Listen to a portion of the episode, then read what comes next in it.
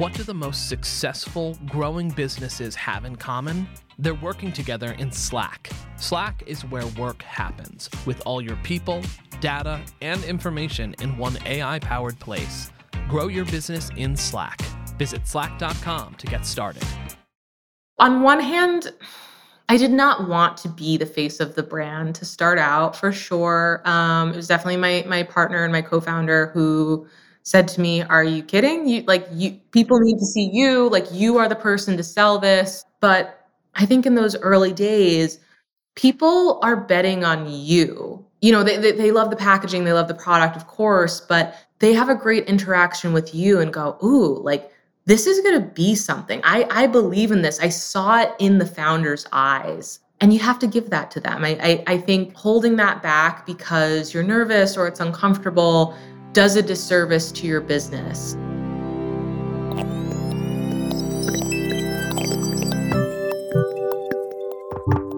You're listening to What I Know. I'm Christine Lagorio-Chafkin.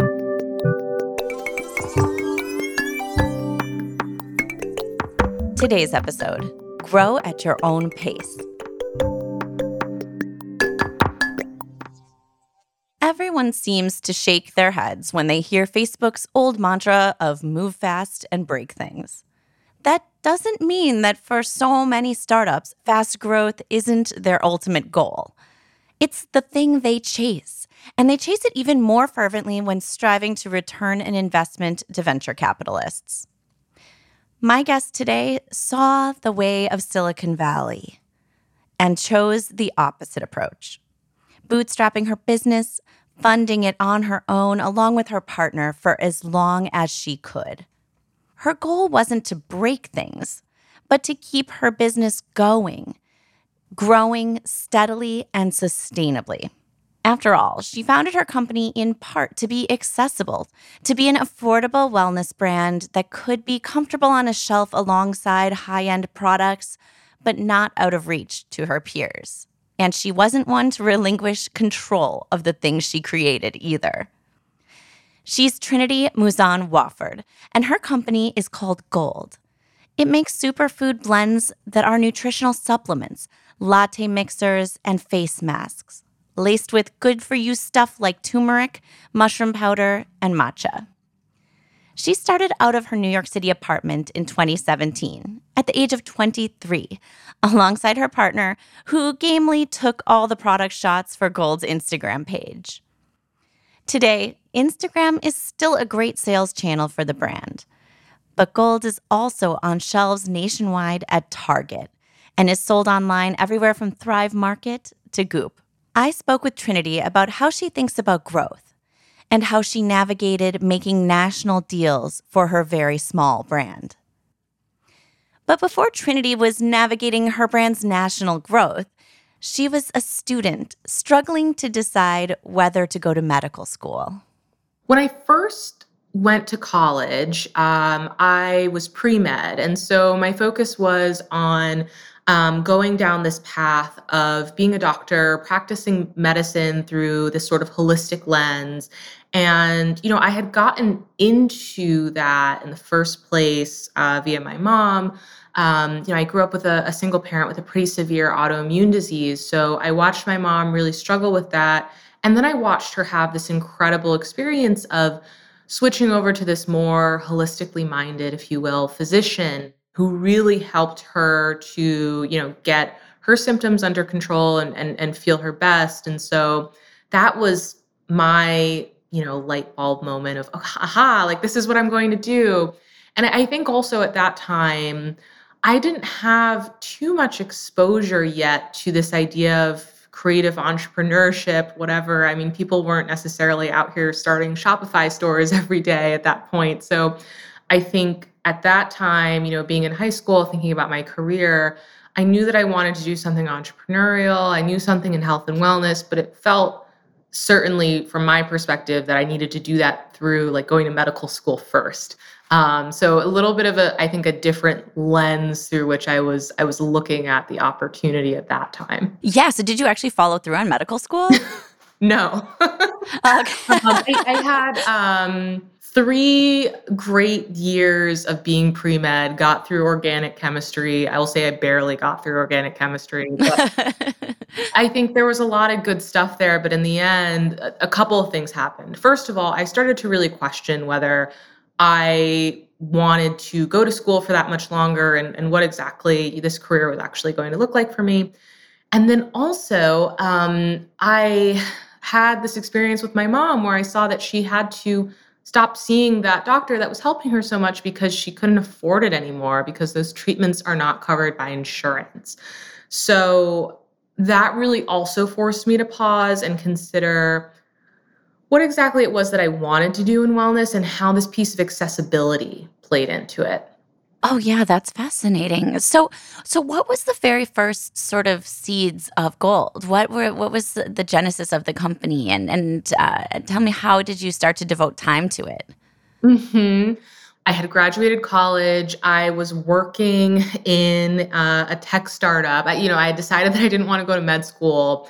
And at that point, I was told, really there were 2 things that I could go do if I didn't have like a very specific degree in something. I was a psych major, and it was either consulting or going to work at a tech startup. And what year was this? This was like 2015 when I graduated college. And I didn't even know what consulting was. Like, it sounded like a very vague term. I went through the whole process. I like got my little suit for the interview and everything.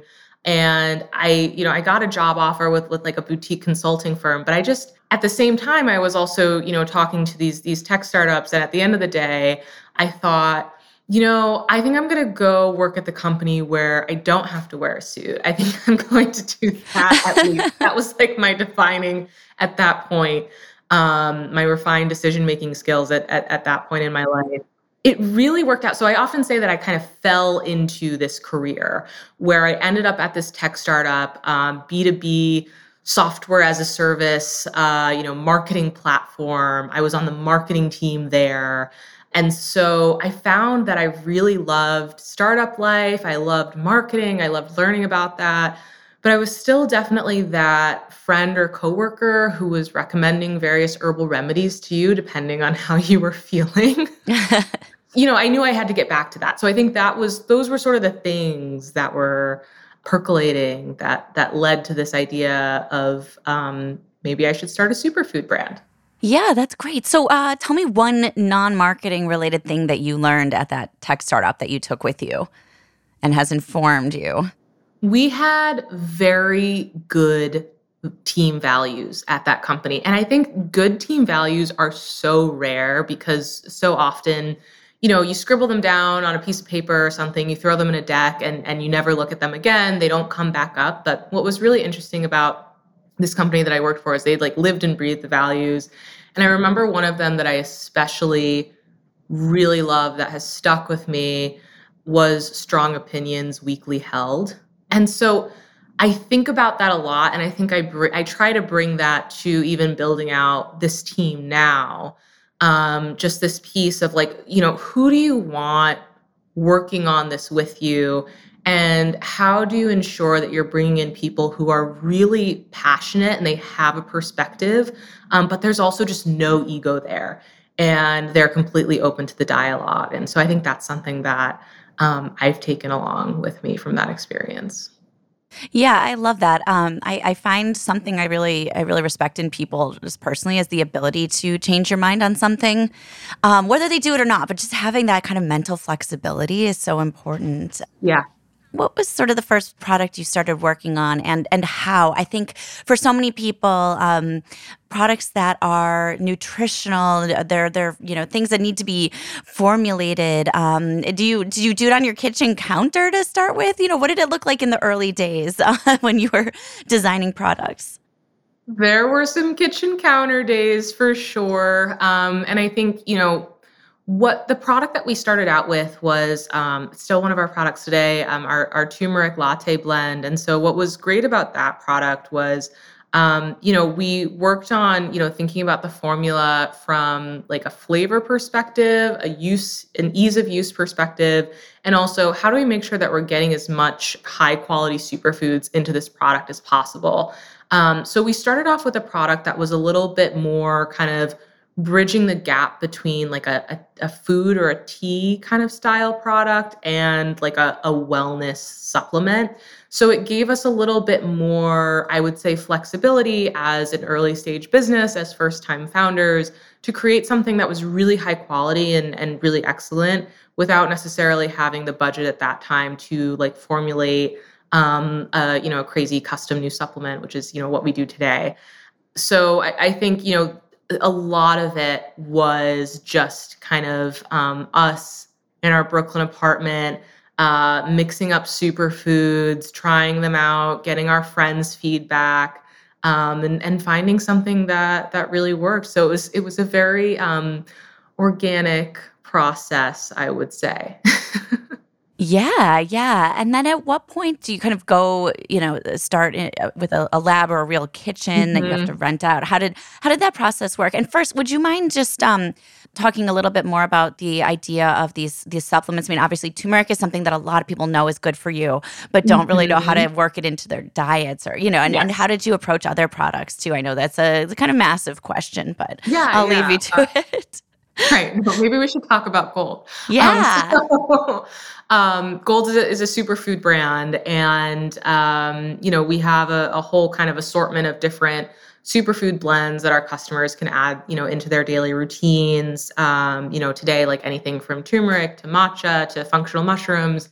The real kind of driving force behind why we launched this business and how we think about growing it even today, 5 years later, was this piece of, I was looking at my own experiences as a consumer in the wellness industry, and I was feeling very caught between this sort of crunchy granola stuff, if you will, that I had grown up with in upstate New York, and then this next wave of offerings that was really trending at that time that felt very prestige and sort of out of reach. And it felt like there was nothing in the middle that truly felt like a feel-good experience, that truly felt friendly and fun and approachable and inclusive. And I knew how powerful wellness and superfoods were. I had seen it from my own experiences using products like that, from my mom's experience with her autoimmune disease. But I saw around me that so many of my peers felt like, you know, quote unquote wellness was not for them, you know, because they weren't necessarily the person drinking a $14 green juice in leggings after yoga class, right? So that was really kind of at the core of why we started the business and what we're really still on a mission to do today. What's kind of the next progression of the business? How do you move from that idea and that formula for a turmeric latte to a real business? Were you selling just direct to consumer at first? And what was that first sort of launch like? You're really, let's also, I mean, not to make this one question too complicated as well, but you're really great at brand building and design as well. You built a really beautiful packaging. So maybe you can talk about that aspect a little bit. Yeah. So actually, you know, touching on the brand a little bit at first. So I started the company with my high school sweetheart. We were 22, 23 years old at the time, didn't have a whole lot of work experience, didn't have more than a couple $1,000 between the two of us in savings to put into the business. So we just taught ourselves how to do everything. We figured, okay, We'll manufacture the first few rounds of product in our apartment, questionably legal, don't do that. We designed the packaging ourselves. And so, you know, I thank you, Christine, for bringing up the branding. I think it's quite colorful. And this was, you know, if you put yourself back to 2017, which is when we launched, 2016 really being when we were ideating on the brand, this was like peak minimalism, right? Like everything... you know, white background, black text, very simple. We wanted to stand out as a brand. And we also wanted to present, I think, a very different feeling about wellness products than what was really out there today. So we really wanted the brand to feel a bit more like a lifestyle and to kind of like walk and talk like our favorite beauty brands, you know, really building a community around it, a lifestyle around it. And so We designed the packaging ourselves.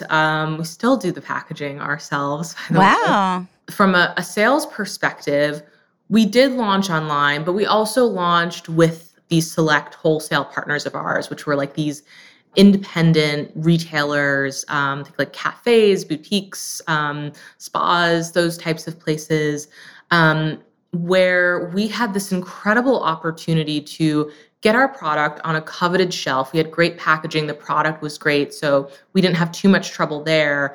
And then if you were in New York City and you were frequenting these sort of like wellness destinations and you were looking at the product shelves at all, you would notice this like pink and green and yellow packaging and think, man, I'm seeing this brand around. And so we had no marketing budget whatsoever. And frankly, if we had it, we wouldn't have known what to do with it. But we did have this profitable channel where our products sat on these incredible shelves. We got the right eyes on us. And I think a lot of that helped to even start to scale our direct-to-consumer efforts, because people would see us around somewhere and then, you know, maybe they would find us on Instagram and then they would finally go ahead and make their purchase online. So I don't think that you have to follow that classic model of like D2C first, then retail, especially if you don't have budget. Yeah, sure. And it's neat that it gave you both that kind of word of mouth feel and a testing ground too, to do it that way. Online, was Instagram your primary kind of referral network in terms of finding new customers online?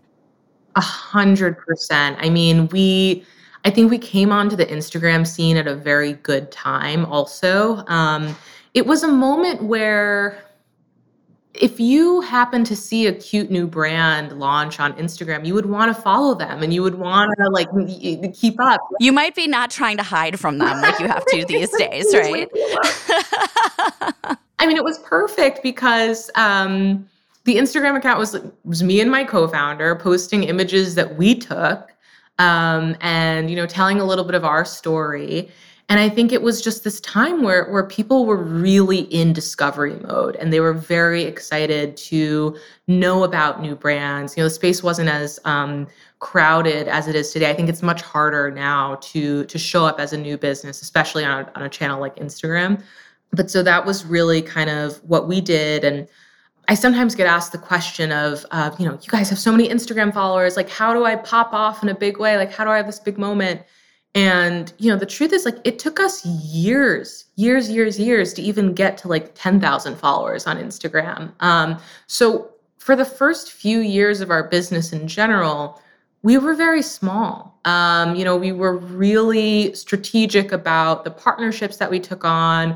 We didn't have any employees at all. It was just myself and my co-founder. We weren't even taking a salary. We were like pulling out a couple $1,000s a month to pay our rent, and we would take $40 a week to the farmer's market and go buy groceries and just live off of that for the week.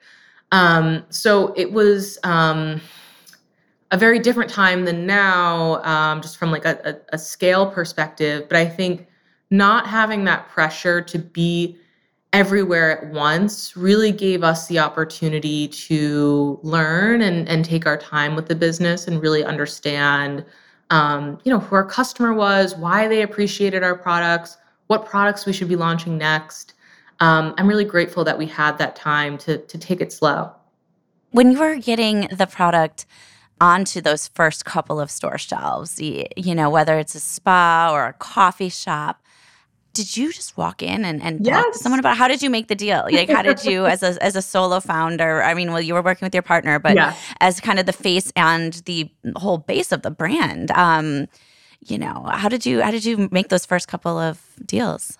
It's all about the relationships at that point. And so it's so important that you as the founder are willing to walk into the store, introduce yourself, drop off a sample, and then, you know, follow up over email. And that's the magic.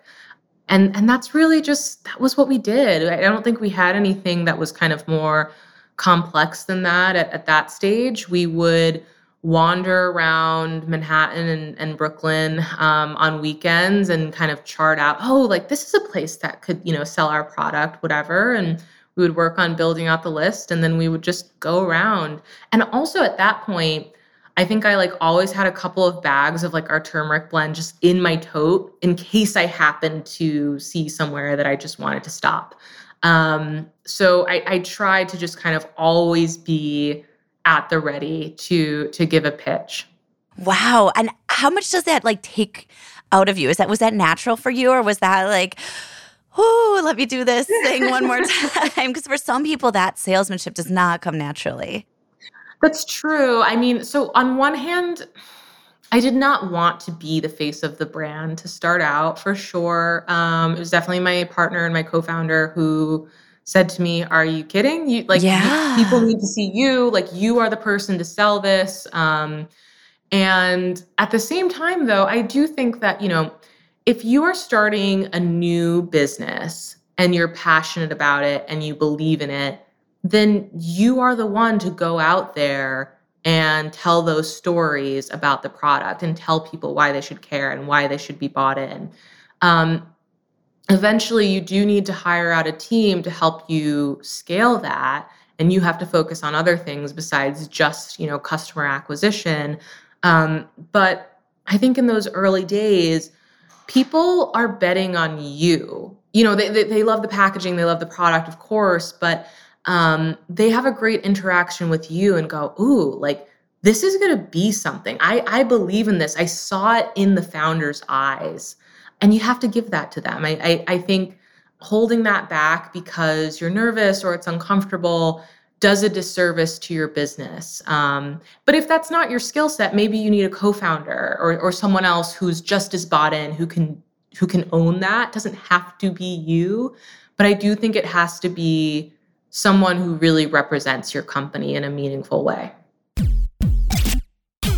When we come back, I'll talk to Trinity about why she learned to say no to a lot of big deals. But first, a quick break. You're a growing business, which means you need every spare hour you can find.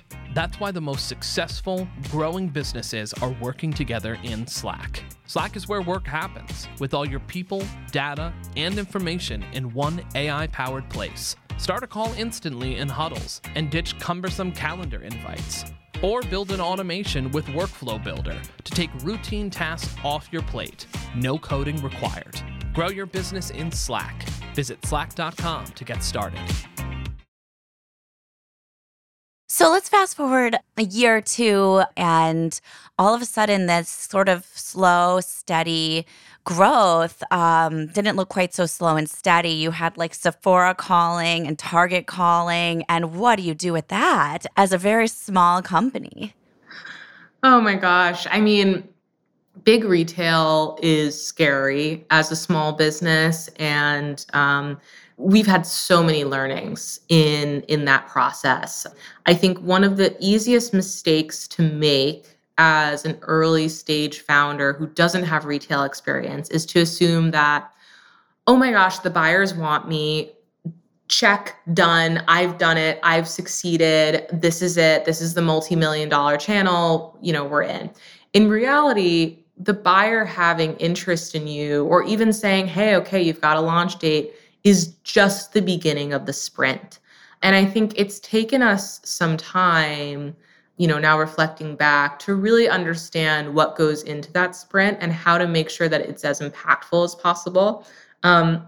We now say no a lot more than we say yes to these retail opportunities. And it's not always no, never. It's often no, not right now, because there's so much to think about as far as the marketing support plan. Where is that customer at that retailer right now in their wellness journey, right? Are they buying into superfood products right now? How much is that retailer committed to educating their customer about your product category? Where are you going to sit on the shelf? What are the velocities they expect? So that, I think, is something that took us some time to really zero in on and get right. But I will say, having those retail experiences really, I think, built the brand in a powerful way. I think if anyone wasn't taking us seriously, once they knew that we were an X or Y retailer, it was like, oh, wow, yeah, this is a brand I need to pay attention to. And I think that it really differentiated Gold and continues to differentiate Gold from a lot of other players in the space, given that we really have that sort of approachable atmosphere to what we do. You know, we're here to sell superfoods to everybody. And we're here to do it through that lens of beauty, which I think is a bit different. So I think being really clear on what that differentiation is and just making sure that you're ready, those were some learnings from that time. Yeah. Which was the first big retailer that you did decide to work with? So, you know, there were a few of varying, size levels. The first, I would say big account that we got was Urban Outfitters. And I can still remember exactly where I was when I received the email from the buyers. Oh my gosh. We then signed on with Goop, which was phenomenal. We've worked with them since, for almost 4 years now as a business, and they've been awesome.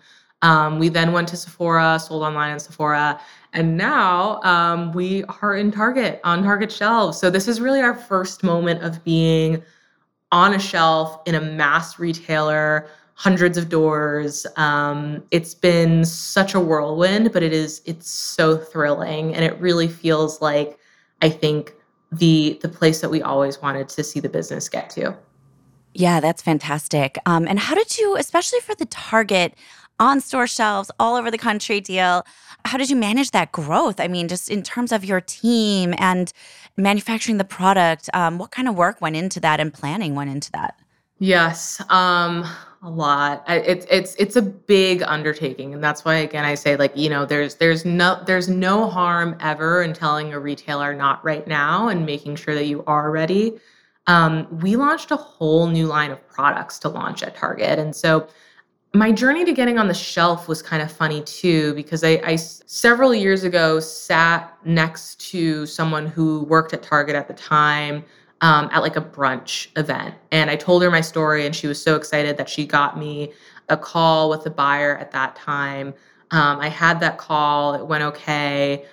There continued to be interest, and the buyer switched, blah, blah, blah. Then I was able to get an in-person meeting scheduled in, at their Minneapolis HQ with this buyer. I got a last-minute message from them just as I probably 2 days before I was meant to fly out that they needed to cancel the meeting.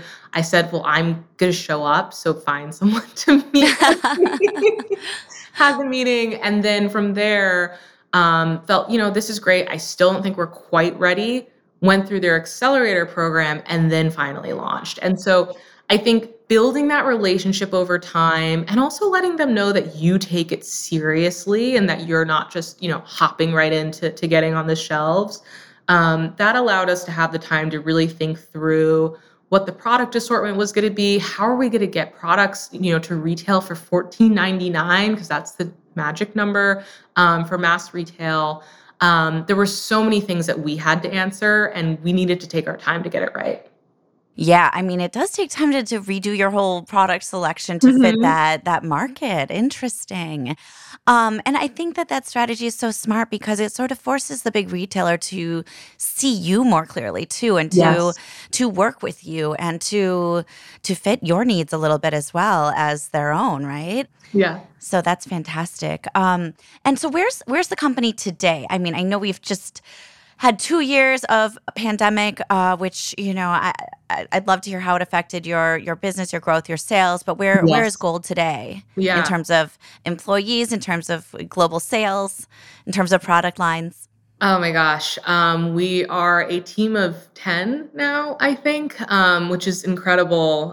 We started off as a team of 2. So to have that really building out has been phenomenal. Sold in hundreds of Target locations, direct to consumer, Amazon now as well. And then of course all of our favorite and I think really longstanding or sort of boutique partners like the Goops of the world.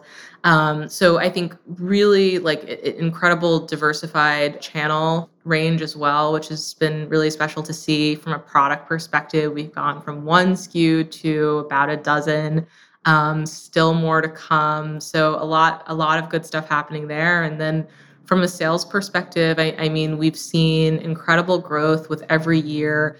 Every year we at least double, and sometimes we do a lot more than that. So I think, you know, our strategy thus far has still kind of, I think, stayed true to the roots of the business, which is being really lean, being capital efficient, not rushing to, you know, take growth for the sake of growth, but to really be thoughtful about where our positioning opportunity is in the market. So, you know, with that, we've really kind of, you know, thought through how we want to, you know, continue to move forward with capital raises, et cetera, and really bring the business to a really smart place and not just a big place. So yeah, it's been a fun journey, I would say. Yeah, I love that you say bring it to a smart place and not a big place, because that's one thing that really impressed me about you when we met years ago was that you weren't like running around New York City searching for venture capital. Yeah. You weren't looking to make any retail deal that you possibly could just to make it. Yeah. And so it seemed to me that even from the very beginning, you had this really measured approach to growth. And it wasn't just about being lean for the sake of being lean. It was about sort of knowing your, like, not just your abilities, but your desire at that moment, right? Like you wanted to be on top of everything and not let it go beyond that ability. What other thinking went into that sort of mindset and that approach to building the business, which was not what was in the water at that moment, right? Like, especially not. Oh my God. Like the New York City startup scene was very full of, you know, very kind of frothy, and there was this like everyone was nervous about the Series A crunch and trying to raise a lot of money. So you weren't like that. No. Well, okay. In the beginning, I have to say it wasn't necessarily a strategic decision. I didn't know about investors. I just started the business and I did it the only way I knew how to, which was with the savings that I had and building it to be profitable. And it wasn't until about a year into the business that we started to have angel investors reach out. We started to have these conversations. And at that point, I had already run the business completely on our own terms for over a year. And it didn't quite make sense to me just yet at that time to take on outside capital to change that direction. I felt that the business was a little bit too early on in really establishing product market fit. I knew that at like 24 years old, I was a little early into my CEO journey to be responsible for someone else's billions of dollars. So I think it's such a different world now, because now there's this assumption that at the very least, you're going to raise like 500K friends and family, right? But I think that the way that we did it was so different. I mean, my co-founder and I literally touched everything. We didn't even have consultants in the beginning. Like no one but us was working on this business. And we slowly but surely relinquished, you know, certain things out to like part-time employees who then became full-time employees.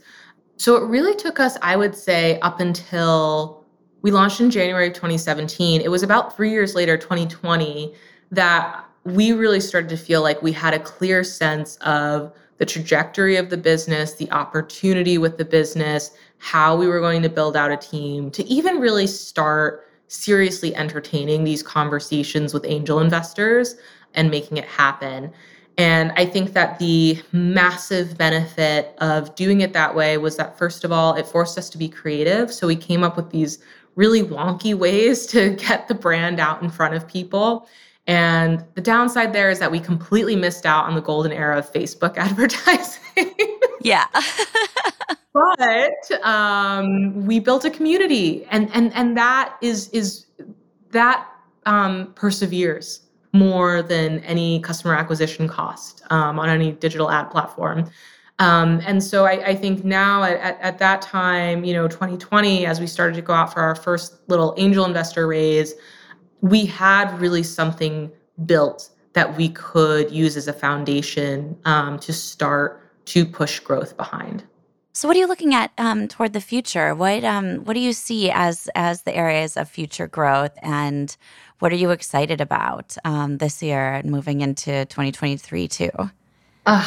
2022, I am just filled with excitement about this year. I don't know. I've talked to some other founders and they've mentioned feeling the same way, but man, 2021 felt like a bit of a slog. I think, year two of the pandemic, some things are better, some things feel worse. Like it just felt so heavy. And I think 2020, for us was like all of this change and this growth and investors in the business for the first time. And we were like 10x up from what we had done 2019. So it was just, you were just running on adrenaline the whole time. And 2021 was kind of, I felt like I was in a bit of a fog of like, man, what just happened for the past year and a half? Where am I?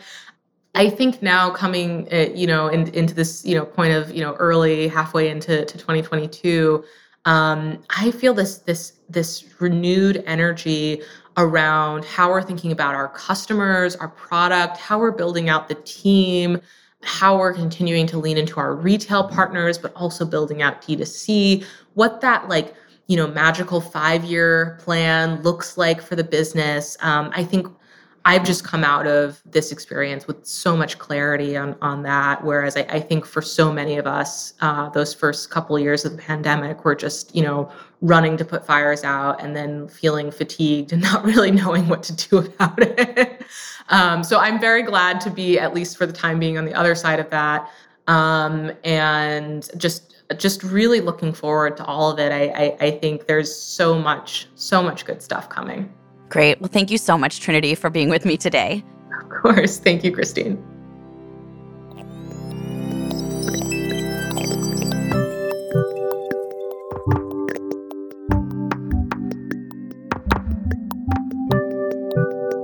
After speaking with Trinity, what stuck with me is that she approached the creation of her business so naturally.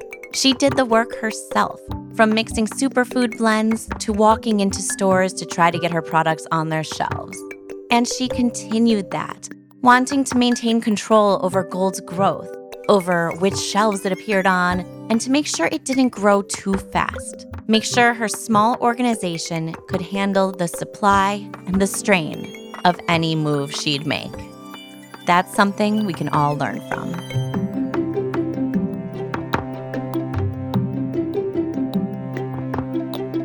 What I Know is a production of Inc. Magazine. I'd love it if you could subscribe or follow us wherever you are listening. And if you have anything that's stuck with you from a past What I Know episode, I'd love to hear it. Let me know on Twitter @Lagorio or leave us a review wherever you listen to podcasts. Seeing those reviews really does help other people who'd love this show find us. Our producer, who is also a big fan of functional mushrooms, is Joshua Christensen. Our production assistant is Blake Odom, and our editor is Nicholas Torres. I'm Christine Lagorio-Chafkin. Thank you for listening to What I Know.